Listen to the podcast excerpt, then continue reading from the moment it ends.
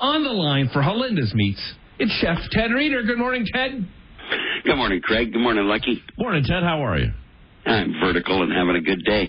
it's a good place to be. Teddy, I wanted to ask you, last week, my colleague Craig was out shopping, and he actually texted me because he saw a brisket uh, he thought was on sale. Long story short, it wasn't, and he's delusional. But uh, we were thinking, okay, smoker, and, and let's smoke a brisket. And when I think of my smoker, and I've got one of those Traeger pellet grills, brisket's really what I use it for the most. Maybe some chicken wings here and there.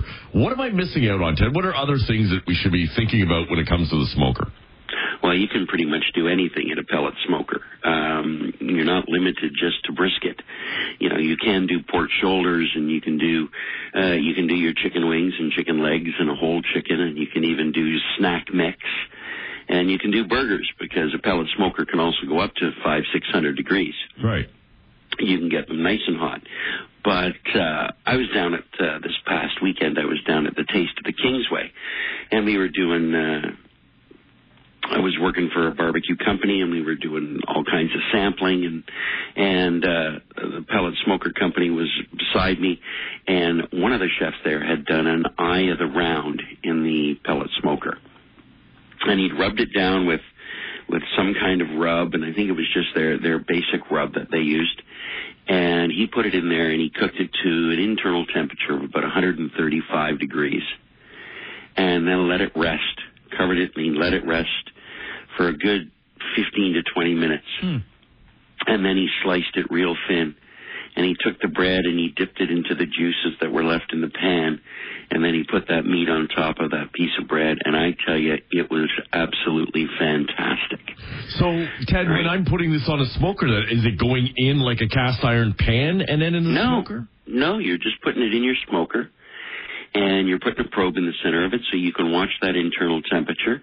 Like a brisket, you're going to take up to 200 degrees Right. approximately, right? Mm-hmm. but you know you can also cook things so that you can have it come out at rare or medium rare or medium so if you did a pork loin you'd want to take it up to maybe 145 degrees 150 at the most and let it rest and then you cut it nice and thin and it'll be delicious but a prime rib in there uh, is perfect you can do tomahawk steaks in that thing Wow. big, thick, juicy steaks. Yeah, you're only limited by your imagination, Lucky. Right. And you're sitting beside that lunatic all day long. You know your imagination's running wild. Wants to stick me in the smoker, I think, some days. Um, and the eye of round in the world of uh, beef is actually an inexpensive cut, right? So you can really work some magic with a, a cheaper piece of beef. Yes, you can. Yeah. And it's nice if you if you wanted to marinate that overnight.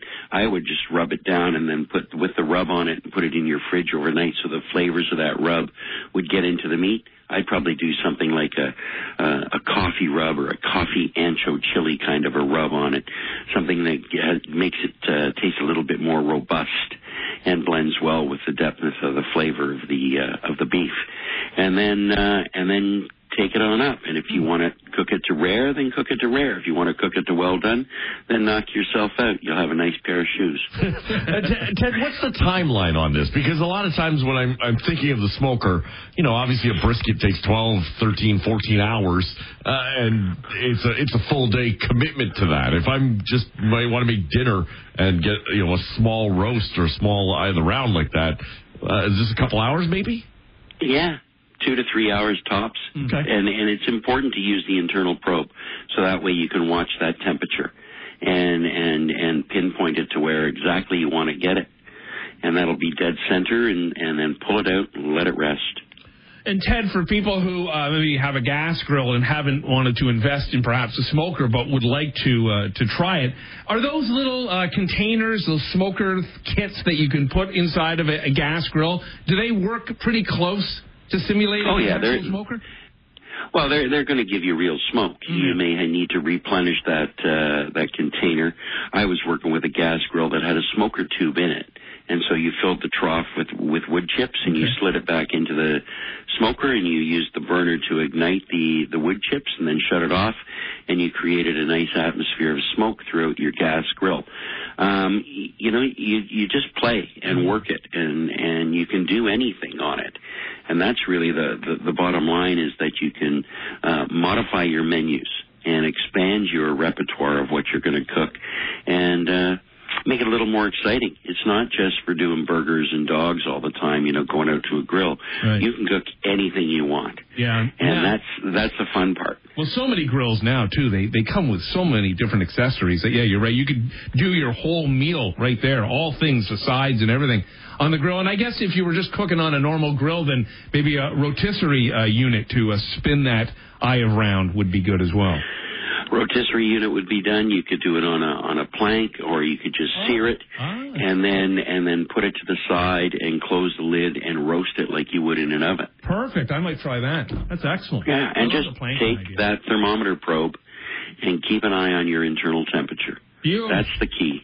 All right, Teddy. Well, listen, if people want to talk eye around or smoking or grilling or see what's going on at the joint in this week's signature sandwich, how do they get a hold of you? Uh, you're going to find me at Ted Grills in the social media world.